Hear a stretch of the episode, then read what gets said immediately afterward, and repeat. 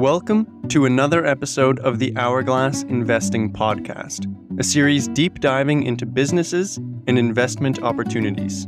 I'm your host, Jared Leary, and today's episode will be a peep inside my own portfolio looking at the trade desk, one of the more expensive and risky assets that I own, but with a lot of potential growth ahead.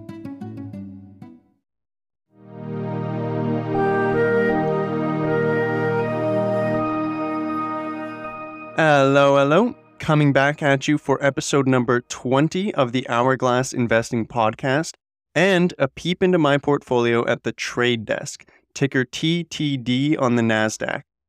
I really, really love this company and I've been sort of saving it as a big one, and episode 20 felt like a bit of a landmark episode to drop it.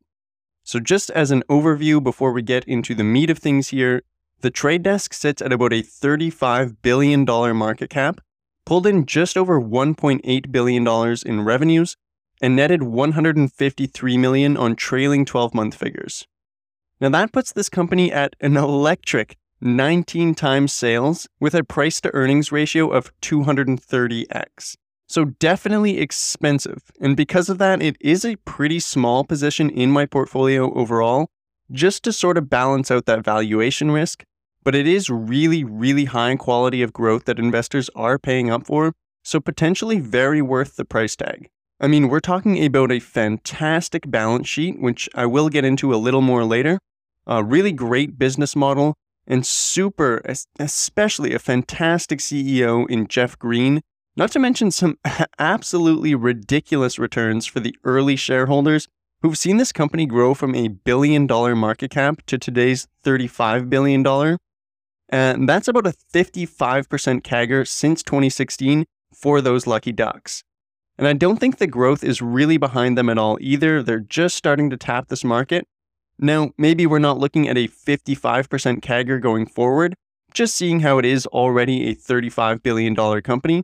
But I really think the potential for this company is just starting to get tapped. And that's why I own it, despite it being definitely one of the larger and for sure expensive companies in my mostly small cap focused portfolio. But I'm going to get into all of those things the balance sheet, valuation, the CEO, Jeff Green. I'll get into all of that a little bit later. First, I want to get into actually what it is that the trade desk does. Because this definitely isn't your run of the mill retail company or something, not by any stretch of the imagination. And by the way, normally I get a lot more into the fine grain in these podcast episodes, like valuation, risks to share performance, and some of the growth potential and moat that a company has. But I'll just forewarn you now, I think most of this episode is actually going to be devoted just towards the trade desk's business model and what they do, because it is pretty involved. Maybe what I'll do at some point is release a part two to get deeper into the finer points, but it's really important to focus on what they do just to set that context. And if I were to really pare it down what they do, like I'm talking to a five year old kind of simplicity, I'd say that the trade desk does online advertising, which is totally true. But the big advertisers in this space currently are obviously companies like Meta and Google, and I think it's important to peel back the layers on this business model just a bit more and get sort of a sense of how the trade desk differentiates from these obviously much, much bigger players. It's definitely central to the thesis on this company is just that ability to kind of worm their way into the space, disrupt the current model a bit by providing what I think and what they think and what hopefully a lot of advertisers think is a better model to advertising than the walled garden approach, i.e., Meta and Google like companies. And with these companies, the walled gardens, basically how it works if you're an advertiser is you set a budget for ads that you want to run through one of these companies, and that's essentially it. From there, your ads will run exclusively through that platform. So if we pick on Meta here for a second, from there, your ads are going to run exclusively through that platform. So if we pick on Meta here for a second, and maybe just as an example, I'm advertising Hourglass investing through Meta, well, I set a budget, and then Meta is going to run ads through the Meta platform. So Instagram, Facebook, Threads, showing my ad to people that it believes would be interested in Hourglass investing. Maybe if they watched a clip on personal finance at some point, they'd get shown the ad. and that will pretty much continue like that until I've run through my ad budget. But with the trade desk, instead, what you get is a programmatic advertising platform. So it's an ad tech capacity. It's not actually running ads, but it works off a completely different system. And maybe the biggest difference is that, you know, if we're continuing on with the example of advertising hourglass investing here, my ads aren't run through the walled gardens. So that means they can actually go on several different platforms rather than being restricted to, just to continue with Meta, Instagram, Facebook, and Threads. And this pretty much works on an auction system. So I'll run you through a scenario here. And by the way, this is blatantly plagiarized from the super helpful videos that the Trade Desk has on YouTube, which basically just runs people through why programmatic advertising is better for advertisers. I'll throw that in the show notes on the episode. Definitely recommend checking out the whole series that they put out if you're interested at all in this company, because there is a lot that I won't be able to get into today. So basically, imagine this scenario a web page is loading. Like I've just clicked on a web page, it's loading up. As that's happening, a request for ads goes out to an ad exchange, which then sends that request to demand side platforms or DSPs, which is what the trade desk is, and these basically represent the advertisers themselves. Once that request is received by the DSP, they run a bidding system among advertisers with relevant content to that web page. And very importantly, in this step, they sift through a ton of data to see what that ad is worth to advertisers based on how it's being shown, to whom it's being shown, and where it's being shown, just to make sure that they're getting relevant content. So let's say a web page like Investopedia is loading. I, as an advertiser for Hourglass Investing, know that that is relevant content and that whoever is loading that page is interested in investing. So I may choose to bid on this ad. The trade desk would essentially tell me how much that ad could be worth, and then I would make a bid accordingly. The highest bid goes back to the ad exchange, and then that goes through to fill the ad space on the web page as it's loading. Now, this isn't manual, of course. I don't have to sit there all day making bids on ads or anything. This is entirely an automated process, and really it has to be because that entire auction system and ad fill happens in about a tenth of a second. I mean, this needs to happen as that web page is loading, so very, very fast. And how that works is the trade desk, unsurprisingly, uses an AI program called Koa to automate bidding for advertisers. And Koa basically helps to adjust bids based on 10 dimensions on up to three KPIs that are directly specific to the customer's ad campaign. And the end result of this entire process is actually very helpful to everyone involved. So, me, as an advertiser for Hourglass, can see and control exactly who is seeing my ads and where they're seeing them, and I can see exact returns on ad spend figures, which are some benefits that I definitely wouldn't get if I was going through a walled garden approach like Facebook. Then for ad publishers, because this bidding process is real time and they don't have to ensure that ad spaces are filled before they release content, they can make sure that they completely fill their ad inventory. And that means maximum returns on ad spaces and no empty ad spaces, which is just lost opportunity. Then finally, for consumers, I mean, obviously, we don't love seeing ads, but a pretty big part of why we don't love seeing ads is actually to do with the fact that we don't often see targeted ads. We're seeing some weird ass stuff that we would never be interested in. Like the amount of times that I get ads for kitchen knives is absolutely ridiculous. It's absurd. I've never once bought or looked for kitchen knives. I don't even like cooking. But for some reason, Instagram 10 times a day wants to tell me about some revolutionary Japanese crafted kitchen knife that's going to change my life. It, it drives me up a freaking wall. Obviously, if I have to see ads at all, and I do because the internet runs off advertising, then seeing a targeted ad is definitely the way to go. There's a stat out there that like 71% of consumers are actually fine with ads if it's relevant content to themselves. And I definitely fall into that camp myself. And basically, because of the bidding system and that real time aspect that the trade desk runs, it ensures content that consumers are seeing is relevant to them. So, again, spinning back to the hourglass example here, if I run an ad through Meta and it sends my ad to someone who clicked on a personal finance topic, because it falls under the general categories of business and finance or whatever, they are going to see my ad, but they may not actually be interested in investing. They may already have an asset manager and we're just looking at an article on life insurance or something. So that's not super relevant content to them, and they may not give a rat's ass about Hourglass, and I've just wasted my marketing dollars. On the other hand, with the trade desk, I can see maybe that personal finance stuff isn't exactly what I want to be targeting, and I could set my KPIs on Koa to be more oriented towards self directed investors. All of a sudden, I'm automatically sifted through all that stuff that isn't getting me or the consumer what we want, and instead the ads are getting sent towards sites like Investopedia, which typically attracts more self directed investors. Then the consumer is seeing something that's relevant to them, they're more likely to click through and see what I'm all about, and I haven't wasted my ad dollars. It's a win win platform that provides a ton of different tools to advertisers and really enables them to make the most of their products or value propositions, I guess I should say, without worrying about so many of the nitpicky parts of marketing. There's an excellent section in Peter Thiel's book, Zero to One, which can't recommend it enough, where he talks about how even the best engineers and products will get nowhere if they can't sell their products. And I think the trade desk really takes a step in the direction of minimizing that barrier to allow effective advertising. So, in my opinion, that really sets the trade desk apart from other advertisers, and it's a system that I really see taking over more and more as time goes on. And actually, right now is a really, really great time for adoption of this sort of platform because, you know, in the economy at the moment, balance sheets are a little tighter, there's more pressure on marketing departments to justify ad spend. And the trade desk allows these departments to find exact returns on ad spend figures and deliver those to their managers.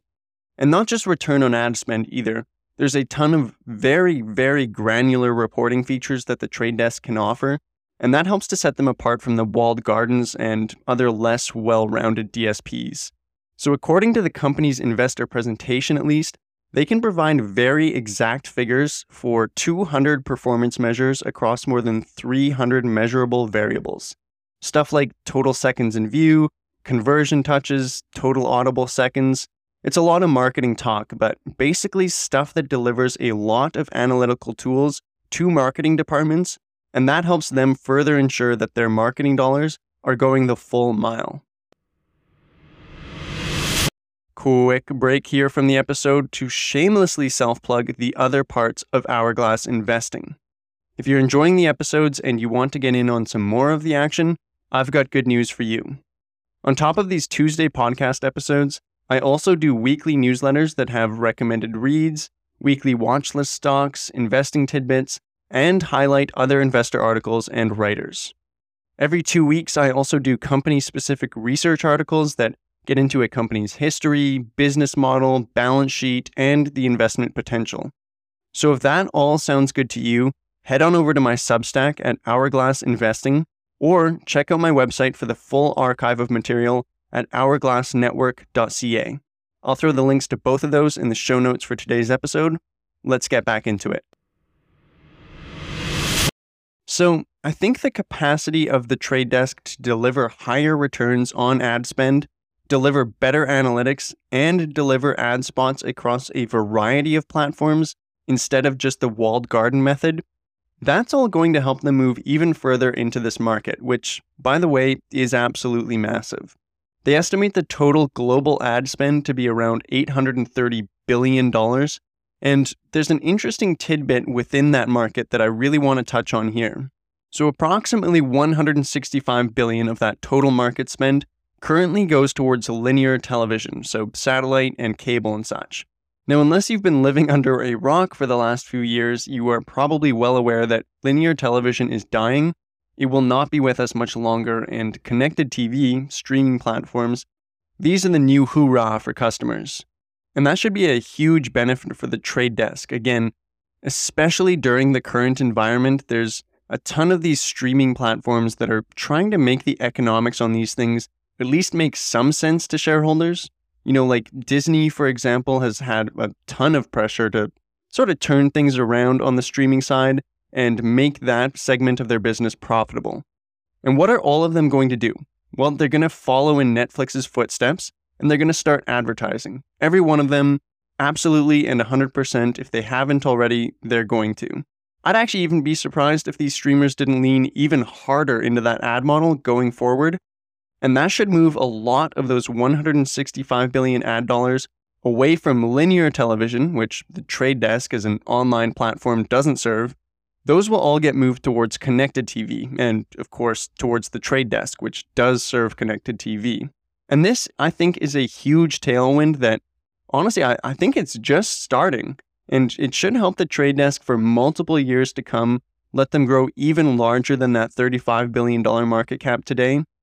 Totally awesome. By the way, side note here I remember when I was doing my initial research onto this company several years ago now, actually, and I was watching one of the videos that the trade desk puts out where Jeff Green, the CEO, is talking about how the future of TV is ad funded. This was put out in like 2018 or 19, I think it was. And he totally hits the nail on the head where he's he's talking about Netflix's subscription model. And he says, you know, by the way, I don't think that model, that subscription model, is going to last very long.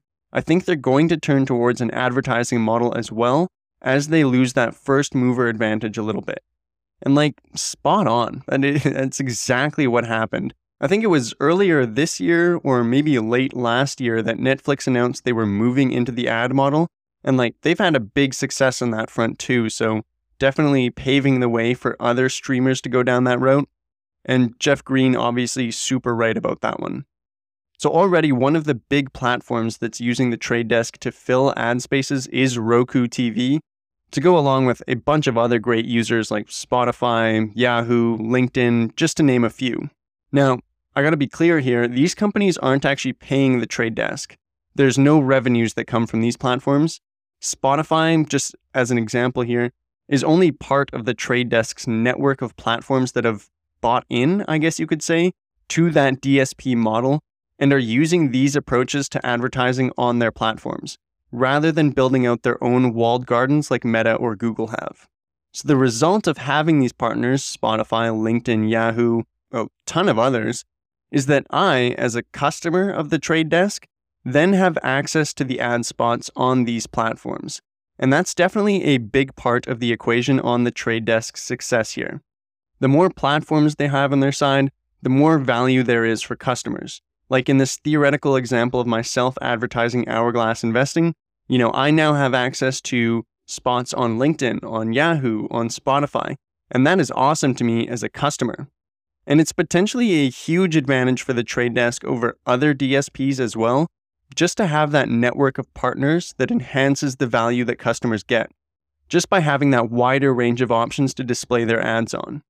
So if another DSP has five partners in comparison to the trade desk's 20, just as an example, by the way, they actually have way more than that, then obviously the trade desk is going to be the better option to go with as a customer. And then, of course, there's the quality of those partners too, right? Like Spotify is a huge and global brand, so that's premium ad space for their customers. Same goes for LinkedIn, same goes for Yahoo, ESPN, all the other ones that they have. These are premium spaces that make the Trade Desk DSP extremely valuable to their customers. So again, they're not making money off these guys.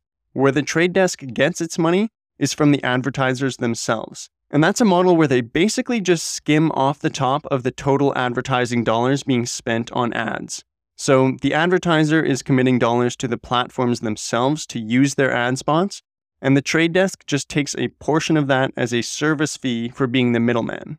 But even though they're not getting the dollars directly from these platforms, the relationship that the trade desk builds with them is super, super important to the thesis and potentially beneficial for both parties. So I'll keep picking on Spotify here. They obviously have ad spots on all of the podcasts as well as through the music cues for free subscribers.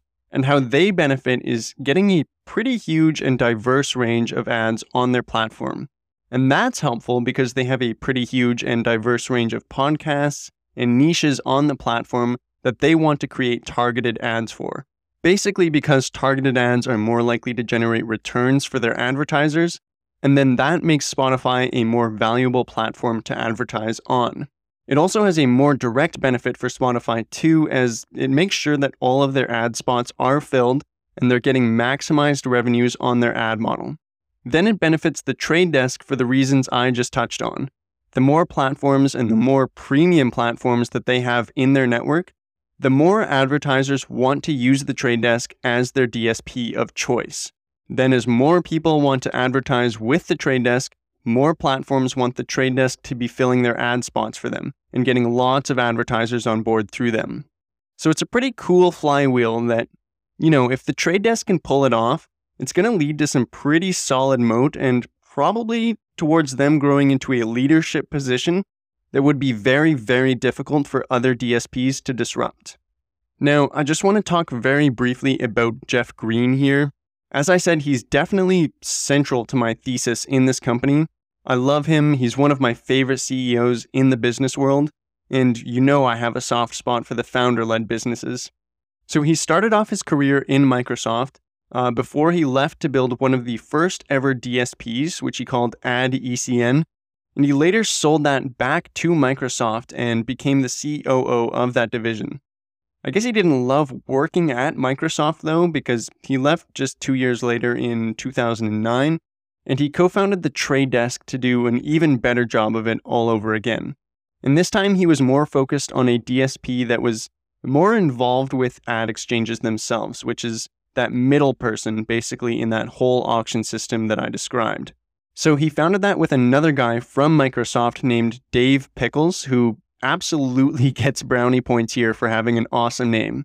And the rest, you know, is history. They came public in 2016. They've grown over 2,000% since then. And Jeff Green is very much the aligned CEO that you want to see in a company that you own. He owns around 10% of the total company, so very aligned. He's a ridiculously smart guy that has super nerdy charisma that I love. And overall, I'm just a big fan of this guy, if you couldn't tell. Uh, he does get ridiculously well paid. Uh, this is one of the concerns. He was the top paid executive in 2021 at $835 million, which is like very expensive for a company doing $1.8 billion in revs but I think overall worth the money to keep this guy at the helm. He's been in this industry a long time. He's been one of the main pioneers in making programmatic advertising catch on. And I think with where this company has the potential to go, I believe we'll end up looking back at 835 million in salary as pennies on the dollar in the long term, but that's just my two cents. Okay, guys, I will be perfectly honest. I said two things at the top of the episode that were false. I said I'd get into the balance sheet and the valuation later in the episode. That was not true.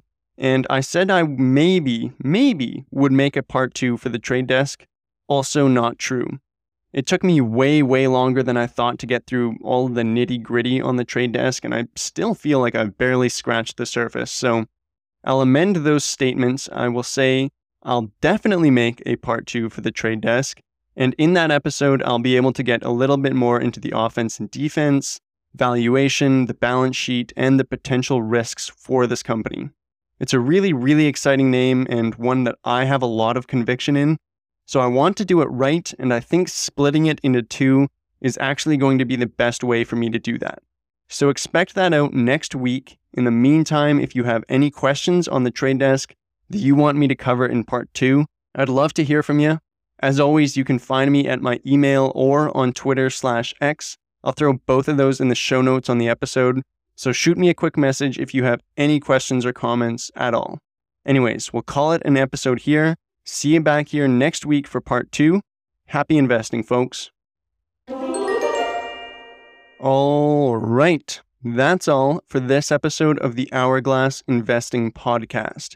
I hope you enjoyed part one of the trade desk and that maybe I helped to shed a little light on what it is, because it's definitely an intricate business that requires a bit more explanation than the normal.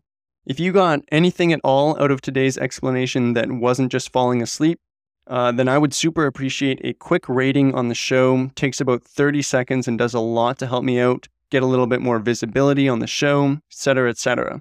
Someone gave me a nice shout out last week, and I got a ton of new followers on the podcast from it. That makes me ridiculously warm and fuzzy inside. So If you want to contribute to making my day a bit better, then a rating or a share would be amazing. Cheers, guys. I'll see you next week.